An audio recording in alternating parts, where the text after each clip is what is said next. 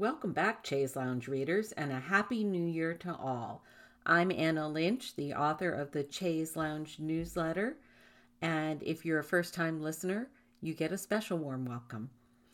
Like many of you, I'm holding out hope that 2022 will offer us some respite from both the challenges to our government and COVID, but I'm not holding my breath. Given that today's newsletter marks the one year anniversary of the insurrection, we will give that somber day some attention by focusing on the effect it had on the women in Congress. As always, I'd love to hear your thoughts and opinions, so please comment away. Many female members of Congress do not feel safe.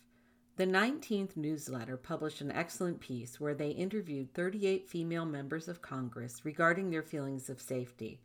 While lawmakers have always had to be careful and receive threats, the level of threats coming at them in the wake of the inter- insurrection has multiplied. In 2021 alone, there were 9,600 threats against lawmakers. The threats against women frequently mention their gender, and for women of color, their race is a major target. While there have been arrests and convictions of people involved in the insurrection, the threats still come, and no one has been arrested for the pipe bombs that were planted that day, nor is there an explanation for why the panic buttons were removed from Representative Ayanna Pressley's office. The Congresswomen also cite the fact that many of their Republican colleagues encourage this behavior only contributes to the problem. It's no wonder they don't feel safe. The upside of having a vasectomy. A recent article in the Washington Post discussed the trend of men having vasectomies as a quote unquote act of love. The article focused on the increase in the desire for vasectomies in Texas after the passage of SB 1 but went on to discuss the double standards present in attitudes toward women's reproductive health versus men's.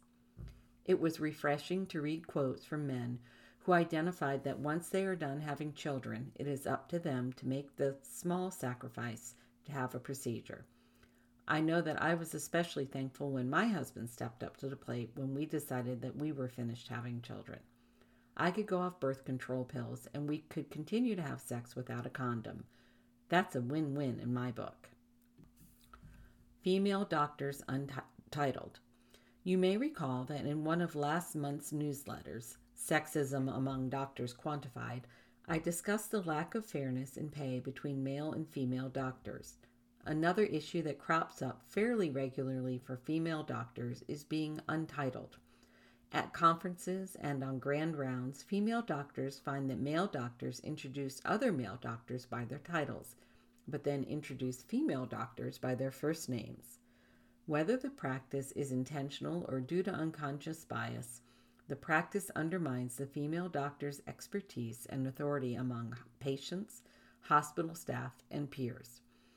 Dr. Esther Choo, exper- who has experienced patients regularly untitling her, has found that she needs to repeat her title three times and give two visual cues before her patients actually process that she is their doctor. For doctors who are women of color, the issue has even more resonance. Like Dr. Choo, Dr. Yumiko Kadota is frequently untitled. She had the ridiculous experience of being labeled a quote, freelance beauty therapist, unquote, for a television spot featuring her new practice.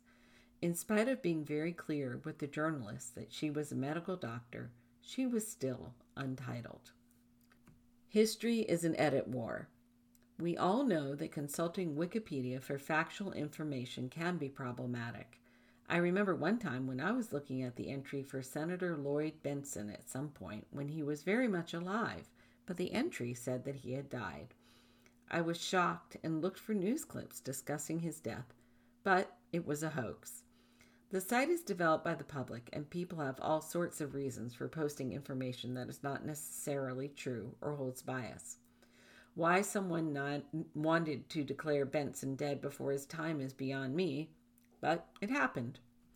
What you may not know is that there is a huge gender gap in terms of the number of female editors on the site. A recent article in Wired discusses the lengths that one woman, Ksenia Coffman, went to in correcting articles on the site that glorified Nazi battles and officers.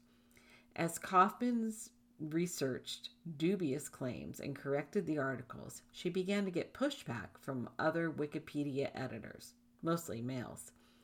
Fortunately, Kaufman was undeterred and ultimately won the battle as the Wikipedia governing board upheld her charges. This article is a worthwhile read. Rest in peace, Sarah Weddington. Sarah Weddington, who successfully argued the Roe v. Wade case at the Supreme Court at the ripe age of 26, died on December 26, 2021. She had a successful career as a state legislator in Texas for several terms and then became the general counsel for the Department of Agriculture and then advised President Jimmy Carter on women's issues. I cannot help but think that she had to be crushed to see what the Supreme Court is doing to her legacy. That's a wrap for this week. We'll be back next week with more news updates.